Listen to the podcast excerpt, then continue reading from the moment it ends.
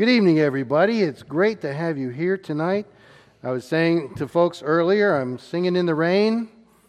Happy to do that. My name's David Minnick, by the way, if you don't know me. I am uh, one of the executive pastors here, and um, I'm kind of doing a little pinch hitting for Sherry Clifton tonight, and I'm delighted to be with you to talk about Exodus. Exodus. Exodus is one of life's most important stories. It tells us how to go out. And actually, that word, Exodus, which is in the title of all your Bibles, is not a Hebrew word, it's a Greek word. And it means the way out or the road out. I don't know about you, but there have been times in my life when I felt stuck. Times that I felt like there was no way out, nowhere to turn, no one to turn to. But God provides a way out. And I'm here tonight to tell you that God has provided a way out for me. And I'm guessing that in your life, at some point in time, you found yourself in a place that you really didn't want to be, but you didn't know how to get out of it. And that's where Israel is in the book of Exodus. You know the story, okay? And I'm sorry that it's really, um, we only have about 25 minutes to talk about this because um, the movie was like three hours long. But I know that you have other things to do, and so do I. So, we're going to talk a little bit about Exodus and what it means to us. Feeling oppressed, feeling lost, feeling forgotten, feeling abandoned. Millions and millions of human beings around the world right now feel that way. They have been displaced from their homes. They are living in camps in places where nobody would really want to live. The last count that I saw was somewhere around 65 million refugees in this world, the highest number of refugees since World War II. So that kind of sets the scene for what's happening in Egypt. After they first got there to escape a famine, the Israelites now have become a people who are in the service of a Pharaoh, an emperor, who no longer knew Joseph. And those people who are in that place, living in the land of Goshen, are folks who uh, have been pressed into service and are suffering. And suffering is really tough. It's really difficult to maintain hope. It's difficult to think about anything else than what you've been pressed into service to do. In a sense, living in slavery might be, uh, I don't know, a modern day equivalent for you and me. We've never been slaves, we've never experienced what that's like, where you have no control over who you are.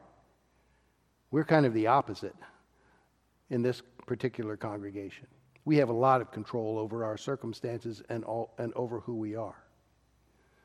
These people had no control over what they were going to do the next day or what the Pharaoh was going to decide about them. They were doing manual labor, and life was difficult. It's interesting that one of the, one of the analogies that I was thinking of when I was thinking about, okay, how do I communicate slavery to this crowd? Think about addiction.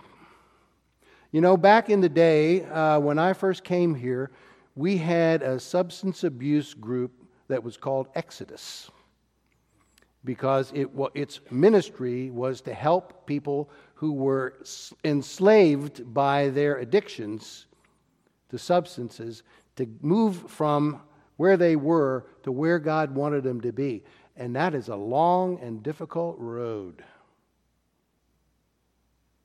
So if you've ever felt depressed, if you've ever felt like I just can't seem to make these days go together one after the other, that's a kind of feeling that the beginning of Exodus wants you to feel.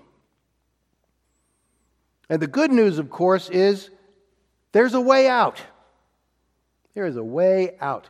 And so, this drama that we see in the first portion of Exodus is just one of the most important ones in our whole lives. Because it shows us that God, with God, there is always a way out. So let's kind of back up a little bit to uh, talk to see about our reluctant prophet Moses, who was uh, having a very nice life, living in this land of Midian, being a shepherd and living out in the country. You know, kind of like Texas, like West Texas, living out there, shep- being a shepherd, loving his sheep, having a family, all these things. And he goes to uh, work one day, and all of a sudden there's a bush that's burning and it won't go out. And it's like, well, that's a curious thing. I think I'll come just a little bit closer and see what it's all about. And then there's this voice that comes out of the bush. I think he's in trouble. What would you do? Huh? I would, you know, am I going crazy here? Uh, what's going on here? So, God approaches Moses and gives him a job, a job offer.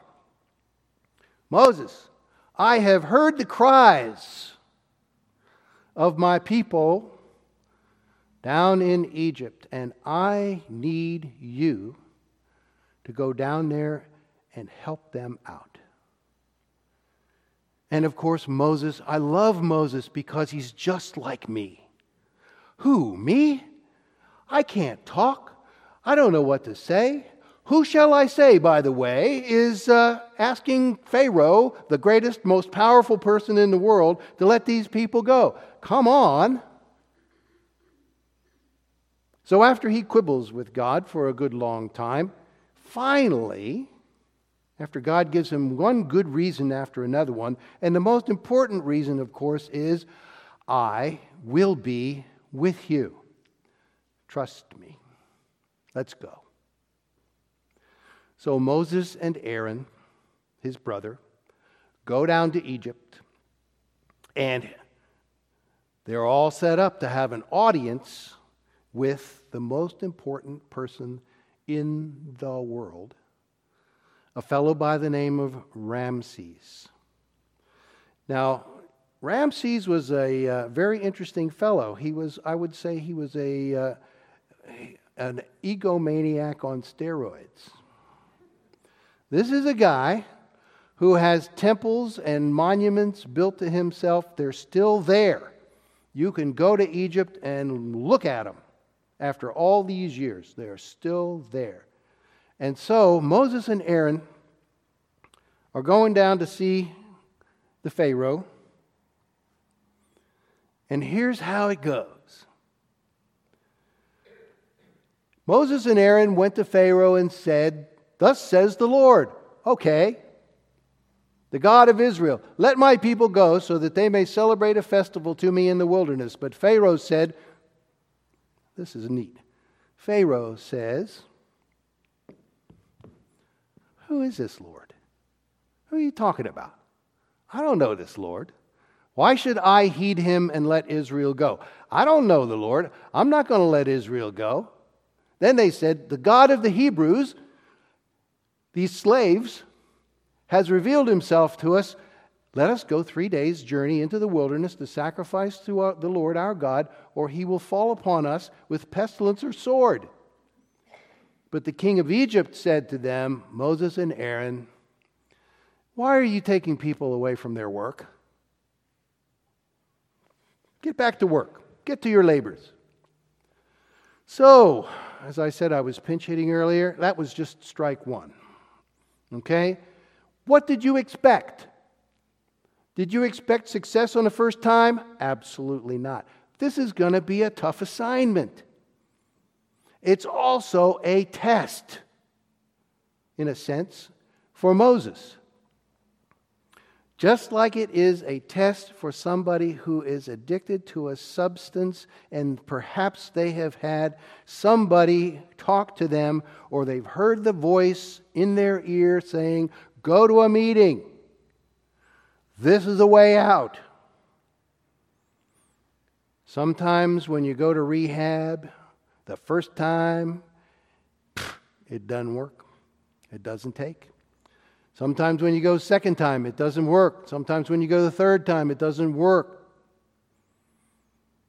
Slavery is a tough thing to beat.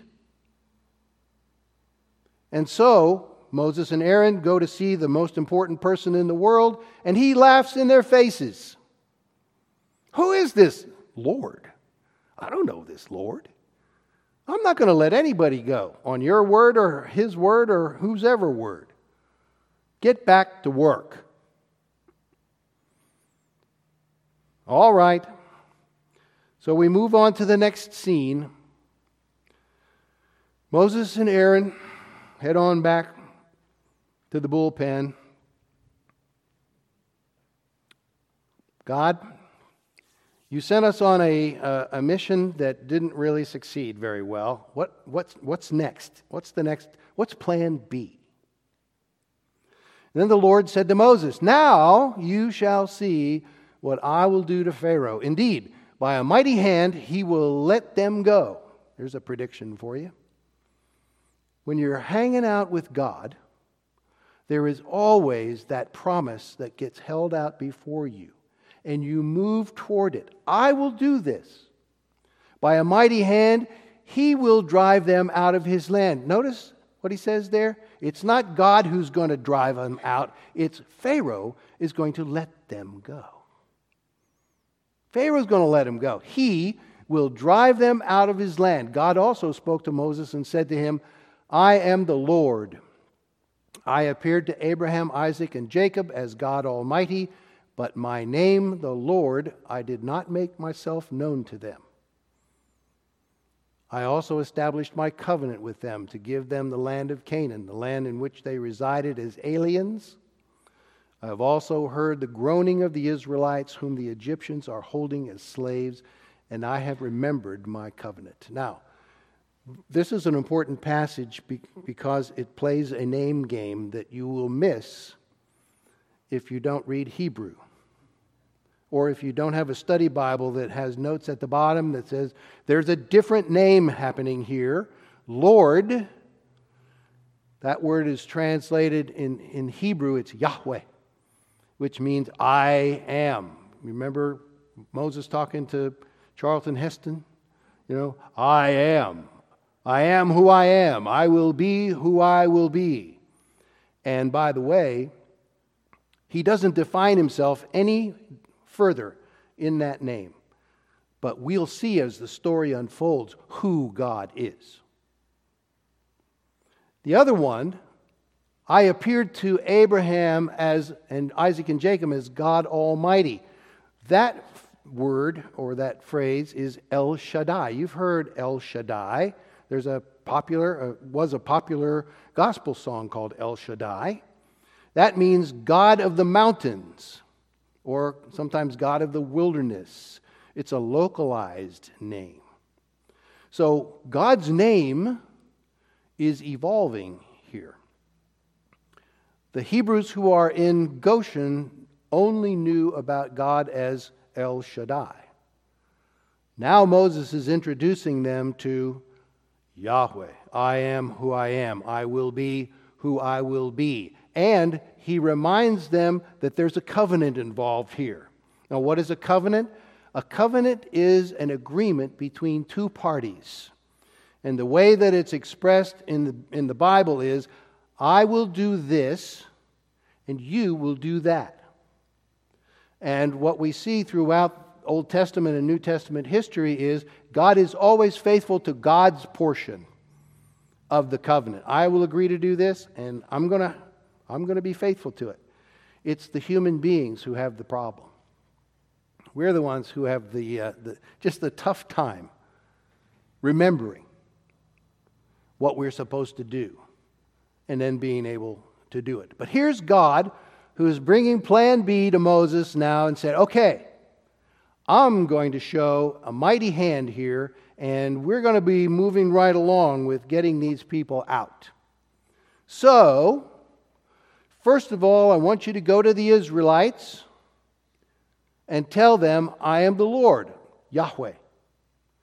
And I will free you from the burdens of the Egyptians and deliver you from slavery to them. Oh, boy. We've been waiting for a long time for somebody to come and get us out of this terrible mess that we're in. We have been waiting for generations to be free. And now here is the promise I will deliver you from slavery. I'm going to redeem you with an outstretched arm and with a mighty acts of judgment, and I'm going to take you Oh, I'm going to take you as my people, and I will be your God. You're going to know that I am the Lord Yahweh, your God, who has freed you from the burdens of the Egyptians. I will bring you into the land that I swore to give to Abraham, Isaac, and Jacob, and I will give you give it to you for a possession. I am the Lord. Notice how he repeats that oh, just in case you forgot my name. This is who I am, and this is what I'm going to do for you. And then this last line can you just feel the despair in it when I read it? Moses told it to the, ignorant, to the Israelites, but they would not listen to Moses because of their broken spirit and their cruel slavery. Oh. How many times can you talk to an addict about the fact that they need to change? You can have an intervention with them. You really need to change. And because their spirit is so broken and because they're so lost, they can't really hear you. Sometimes when people are depressed, they're so lost in that downward spiral of the darkness of their life that they can't see the sun. There's no hope left. They're broken. Broken. No one can fix them. They can't fix themselves. But God can fix. God can fix. So, once again, strike two.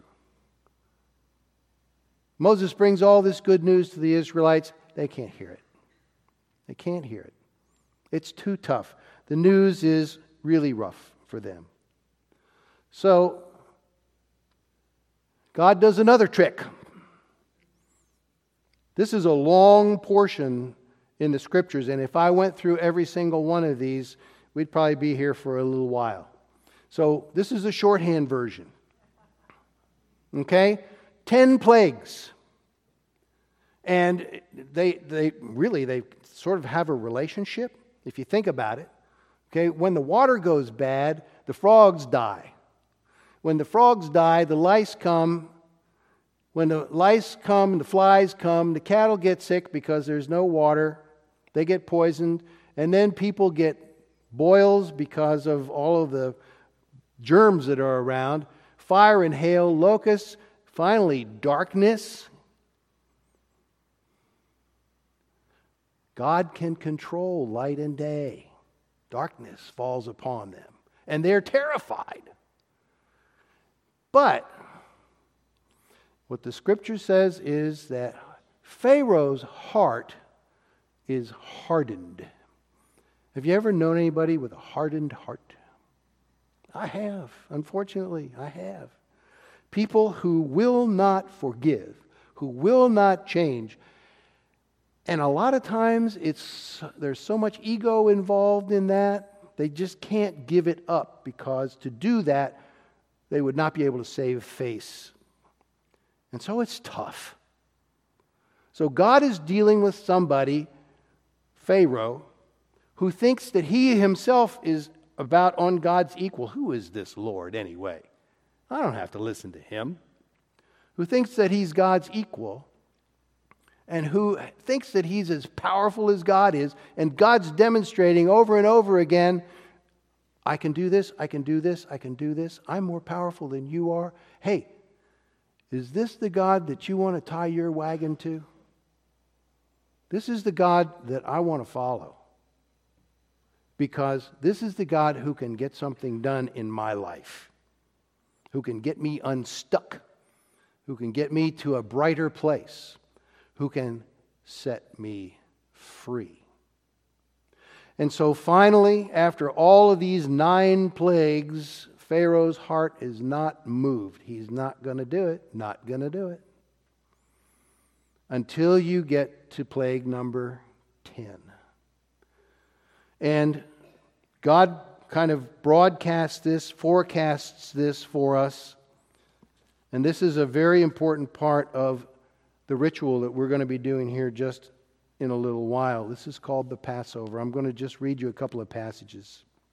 This is from chapter 12, beginning at verse 5, where he talks about every Israelite family is going to get a lamb. Okay? And he said, Your lamb shall be without blemish, a year old male. You can take it from the sheep or from the goats. You've got a choice. You shall keep it until the 14th day of this month, and then the whole assembled congregation of Israel shall slaughter it at twilight. They shall take some of the blood and put it on the two doorposts and the lintels of the houses in which they eat. Then moving over to verse 11, this is how you shall eat it. Your loins girded. Oh, you like your loins girded? You're fully dressed. Okay? You're up and ready. You got your sandals on your feet. You got your staff in your hand, ready to walk. You shall eat it hurriedly. It is the Passover of the Lord. For I will pass through the land of Egypt that night, and I will strike down every firstborn in the land of Egypt, both human beings and animals. On all the gods of Egypt I will execute judgments. I am the Lord, Yahweh. On all the gods of Egypt, including Pharaoh. Pharaoh thinks that he's God's equal. Try this one. It's a hard lesson to learn. And sometimes, in order to be freed, you got to let go of something. And that's a difficult thing to let go of. And so we continue with the story. At midnight, the Lord struck down all the firstborn in the land of Egypt, from the firstborn of Pharaoh, who sat on his throne, to the firstborn of the prisoner who was in the dungeon, and all the firstborn of the livestock. Pharaoh arose that night, he and his officials, and all the Egyptians, and there was a loud cry in Egypt, for there was not a house without someone dead. Then he summoned Moses and Aaron in the night and said, Rise up, go away from my people, both you and the Israelites, go. Go worship the Lord as you said. Take your flocks and your herds as you said, and be gone.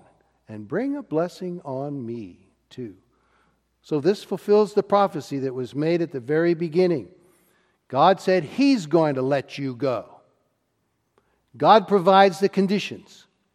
And then a human actor says, Okay, I'm done. That's it. Leave, please, quickly. And that last sentence, isn't that a wonderful? Charitable sentence, and bring a blessing on me too.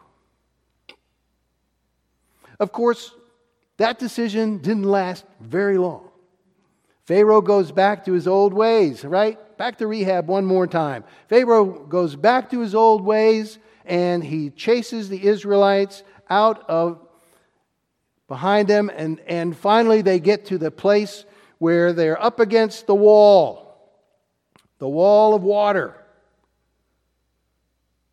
It's an important time. You got to get across, but you can't get across.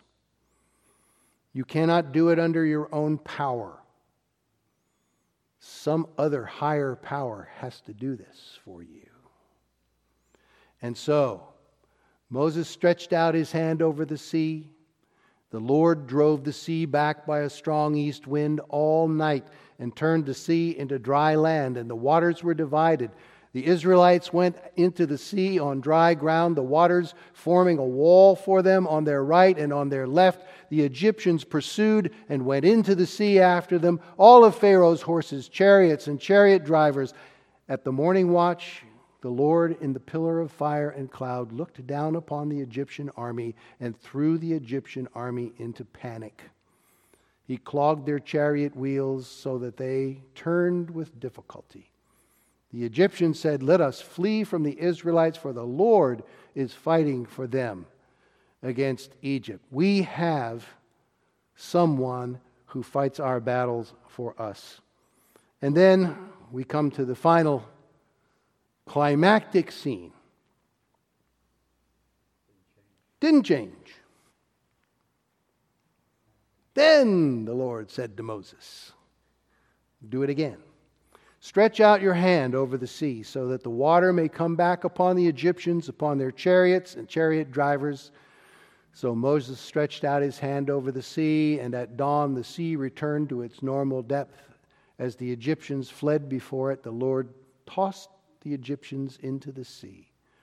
The waters returned and covered the chariots and the chariot drivers, the entire army of Pharaoh that had followed them, pardon me, into the sea. Not one of them remained. But the Israelites walked on dry ground through the sea, the waters forming a wall for them on their right and on their left. Wow. That is the story of deliverance, my friends. That is one of the great life stories of all time. It is a wonderful description, historical description of the way out. We tell that story in our Christian lives as well. Jesus is the answer to our problems, Jesus is the way out. And we remember because he sacrificed himself for us so that we could be delivered from our slavery, whatever it is. It may not be physical slavery for you.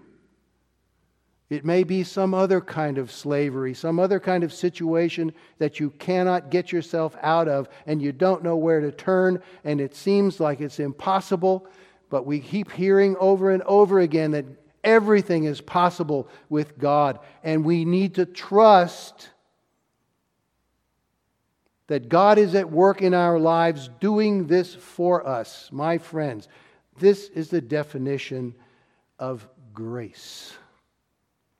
God has given to us this gift. One simple definition of grace that I like very much God coming near us in mercy. This is the grace that we receive when we come to the table. It is here. God is present in the bread and in the cup, and soon to be present in you. This is grace. And this, my brothers and sisters, is really good news. And I hope you take it home with you tonight. Let us pray. Lord, we are thankful for this time that you have given to us to hear good news about a way out that you have already provided. You provided it for your people back in ancient life, and you provide for your people right here and right now, in the bread and in the cup. We ask you to bless us as we bring ourselves, our pain, our sorrow, our disappointment, our joy to this table so that we might be forgiven and might be given new life. We thank you in Jesus' name. Amen.